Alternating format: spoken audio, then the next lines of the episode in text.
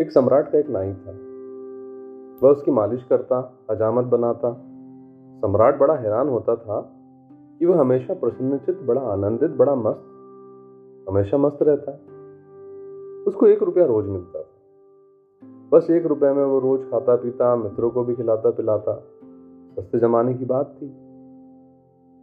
रात जब वह सोता तो उसके पास एक पैसा भी न होता। वह निश्चिंत सोता।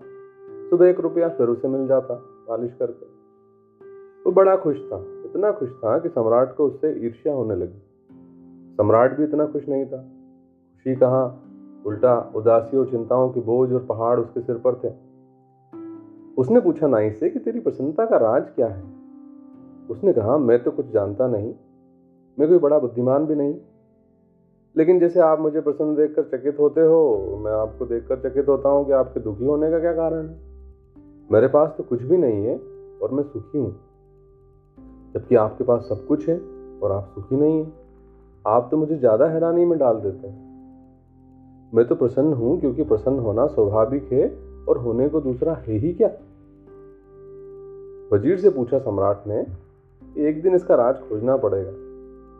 ये नाई इतना प्रसन्न है कि मेरे मन में ईर्ष्या की आग जलती है कि इससे तो बेहतर नाई ही होते। ये सम्राट होकर क्यों फंस गए? न रात नींद आती है, न दिन को चैन है, रोज चिंताएँ बढ़ती चली जाती है।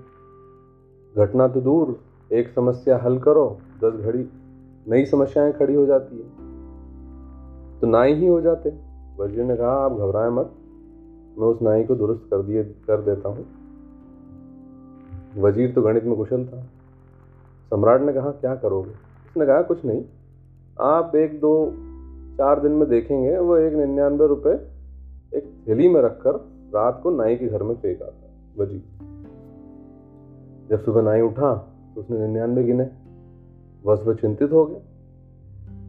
उसने कहा, बस एक रुपया आज मिल जाए तो आज उपवास ही रखेंगे। सो पूरे कर लेंगे।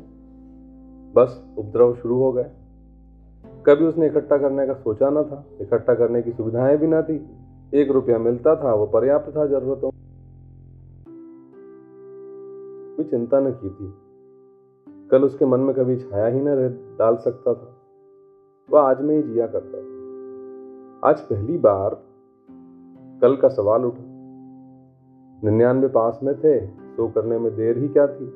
सिर्फ़ एक दिन तकलीफ़ उठानी थी और सो हो जाएँगे। दूसरे दिन उपवास कर लिया। लेकिन जब वो दूसरे दिन सम्राट के पास आया तो सम्राट के पेड़ दबाने में वो मस्ती न दिखी, मस्ती न थी। उदास था, चिंता में पड़ा हुआ था, कोई गणित चल रहा था।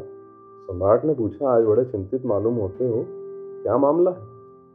उसने कहा, नहीं हुजूर, कुछ भी नहीं, सब कुछ तो ठीक है। मगर आज बात में वह सुगंध न थी, जो सदा होती थी। सब ठीक है, ऐसे कह ज़रूर रहा था, लेकिन सब ठीक था नहीं। जब पहले कहता था कि सब ठीक है, वैसा आज ठीक सब कुछ नहीं लग रहा था। आज सिर्फ़ औपचारिक रूप से कह रहा था कि सब ठीक। सम्राट ने कहा, नहीं, मैं नहीं मानूँगा। तुम उदास दिखते हो। तुम्हारी आँख में वो रौनक नहीं। तुम रात सोए ठीक से? उसने कहा अब आप पूछते हैं तो आपसे झूठ कैसे बोलूँ? रात नहीं सो पाए, लेकिन सब ठीक हो जाएगा। एक दिन की बात है, आप घबराएँ मत। लेकिन वो चिंता उसकी रोज बढ़ती गई। सो पूरे हो गए तो सोचने लगा कि अब सो तो हो ही गए हैं। अब धीरे धीरे इकट्ठा कर लें तो कभी 200 ही हो जाए। अब एक एक कदम उठने लगा। वो तो पंद्रह दिन में बिल्कुल ही ढीला ढाला हो गया, उसकी सब खुशी चली गई। सम्राट ने कहा, अब तू बता दे सच सच मामला आखिर है क्या? मेरे वज़ीर वज़ीर ने कुछ किया? वो चौका भाई बोला क्या मतलब? आपका वज़ीर? अच्छा तो मैं अब समझ गया। अचानक मेरे घर में एक थैली पड़ी मिली मुझे, निन्यानवे रुपए की। बस उसी दिन से मुश्किल में पड़ गया हूँ।